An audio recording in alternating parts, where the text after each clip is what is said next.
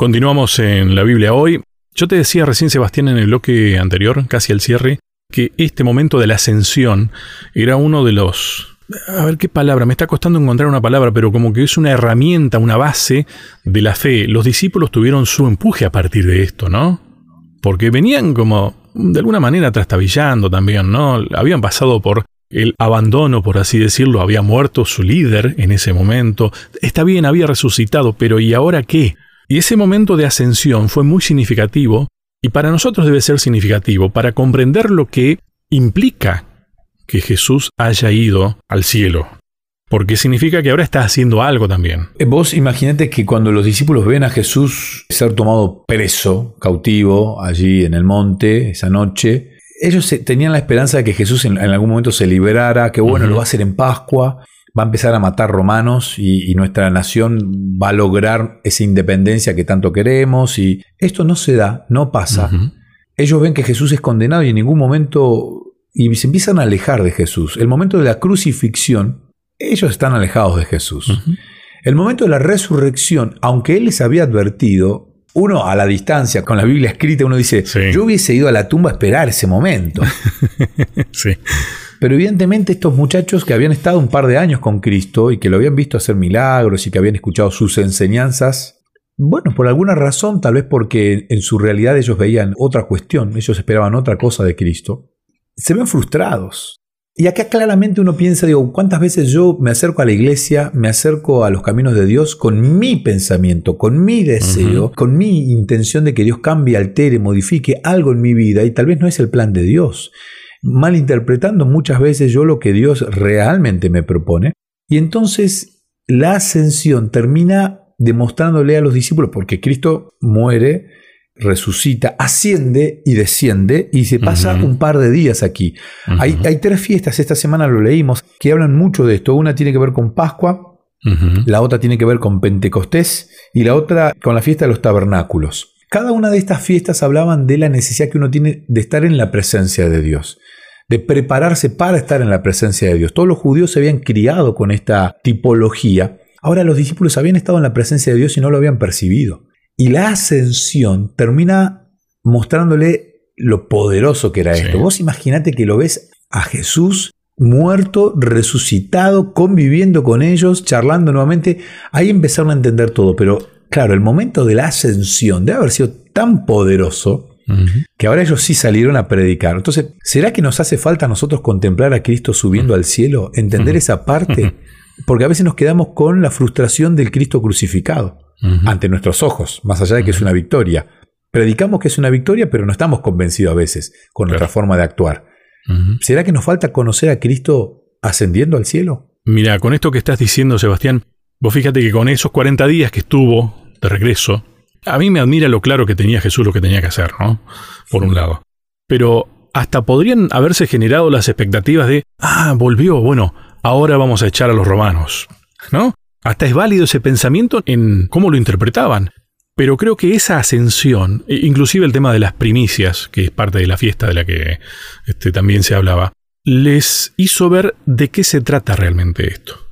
Esto es en el marco del gran conflicto, esto se va a resolver allá con el Padre, tengo que ir para allá, va a quedar claro cuáles son los pasos a, seguir. Eh, el Espíritu Santo les, va a ir revelando las cosas para que ustedes la entiendan.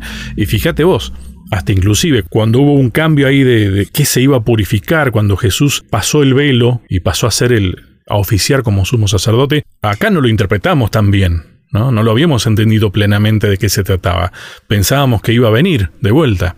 Pero creo que ese hecho, yo no lo había valorado tanto todavía este tema. ¿eh? Esta semana me, generó eso. O decís, wow, claro, con razón. Por más que yo tenga en claro que es una cuestión que se dirime en el cielo, que allá lograba yendo que Dios me vea a mí, pero en realidad lo está viendo al Hijo que me amó plenamente y que se entregó por mí.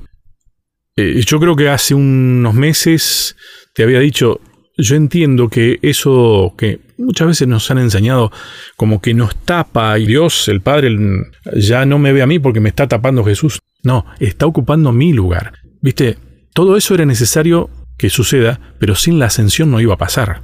Es que, a ver, es el fundamento de la teología del libro de Hebreos, la ascensión.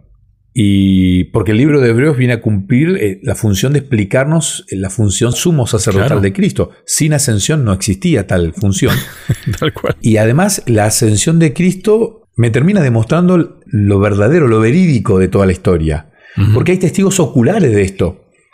Y, a ver, en un contexto bélico tan poderoso como era ser prisionero del Imperio Romano, ser una provincia cautiva del Imperio Romano, que hayan no 11, porque no fueron 11, fueron muchos más de 11, los que entregaron su vida y murieron trágicamente todos por predicar esto. Ellos predicaban a Cristo crucificado, pero en realidad predicaban a un Cristo en el cielo. Sí. ¿Y cómo habrá sido el convencimiento de ellos? Que ellos decían, ya viene, ¿eh? Ya, ya está, ya viene. Yo lo vi que se fue y, y viene. Porque Él lo prometió. Entonces, el fundamento de la segunda venida de Cristo también se basa en esta ascensión de Cristo. No hay detalles menores. La resurrección es, es valiosa, sí. La muerte es valiosa, sí, claro. Pero la ascensión termina demostrándome dónde está Cristo hoy, qué está haciendo, y me termina diciendo, bueno, si está haciendo esto es porque va, va a volver.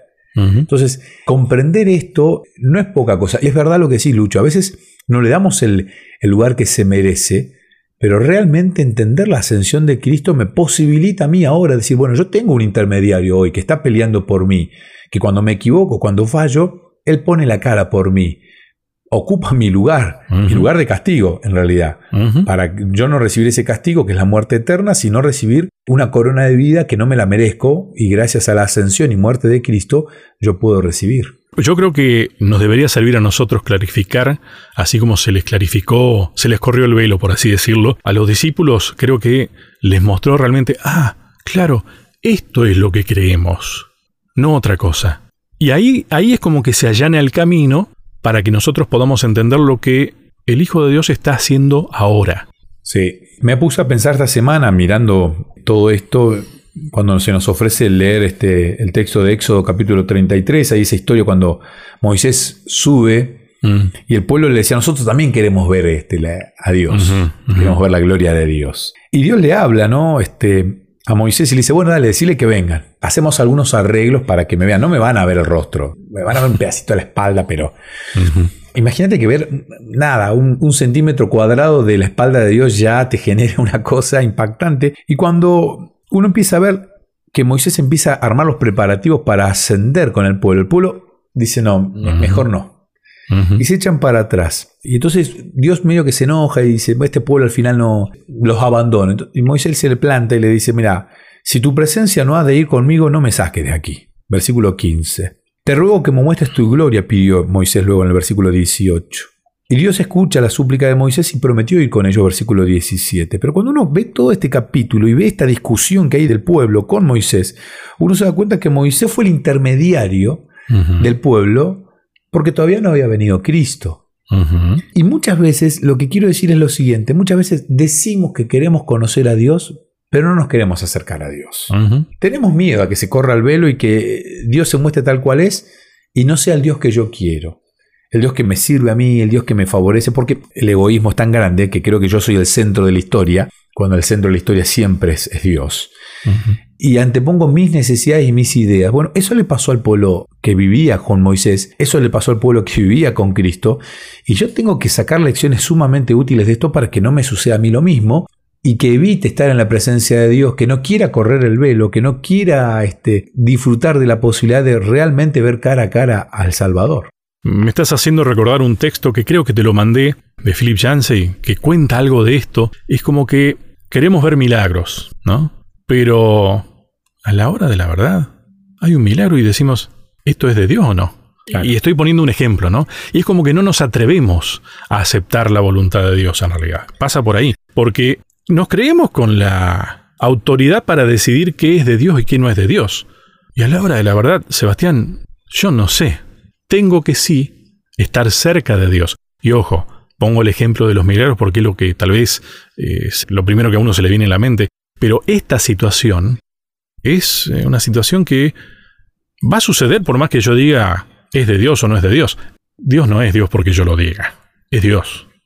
A ver, este, mío en el cronómetro y sé que estamos muy cercanos Sí. a, a- El otro día predicaba en una iglesia aquí en Neuquén acerca de este milagro que aparece en la Biblia, muy disimulado, muy, muy disimulado. Jesús aparece por tercera vez a los discípulos, último capítulo del libro de Juan. Se les aparece a la orilla, a 100 metros estaban ellos pescando, Pedro que estaba esperando a Jesús con otros siete discípulos, hay cuatro que faltan, se va a pescar y pescando no pescan nada, toda la noche sin pescar, aparece un desconocido a 100 metros, ellos no lo reconocen, es Jesús. Jesús le dice, tiren la red a la derecha, la tiran, y la Biblia dice que sacaron 153 peces, creo que es el número, pero Juan lo, dice exacto.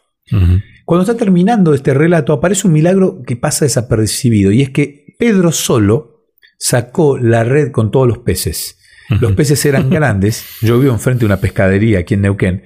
Un pez no pesa menos de 3 kilos de este tipo de peces. O sea que estamos hablando de que un hombre solo sacó una red con 500 kilos. Y esto es un milagro. Un milagro que pasa desapercibido. Pero claro, a nuestros ojos de espectadores de Hollywood, creemos que que un hombre saque una red con 500 kilos no es milagro, pero es un milagro. Entonces, tomando esto que vos decías que me parece sumamente cierto, a veces queremos ver algo espectacular y en realidad tenemos que conocer a Dios, que es lo espectacular. Y tener la vida, tener un alimento en la mesa, tener trabajo, es un milagro. Que entre oxígeno, me limpie los pulmones, me salga dióxido de carbono, que la sangre fluya en mi cuerpo, que me pueda mover, pensar, razonar, leer, tener la Biblia escrita cuando otros hombres no la tuvieron, eso es un milagro. Tener la posibilidad de estar ahora haciendo este programa a la distancia es un milagro. Que haya gente que lo esté escuchando es un milagro. Entonces, no hacen falta ver más milagros, ya están todos los milagros puestos en la mesa. Lo que hace falta es correr el velo y ver a Dios. Bueno, tema para seguir entonces, después de la pausa, analizándolo. ¿Querés que hablemos un poco más de estos temas? Me encontrás en las redes sociales, en Facebook como Sebastián Martínez, en Instagram como Pastor Sebastián Martínez. Te espero.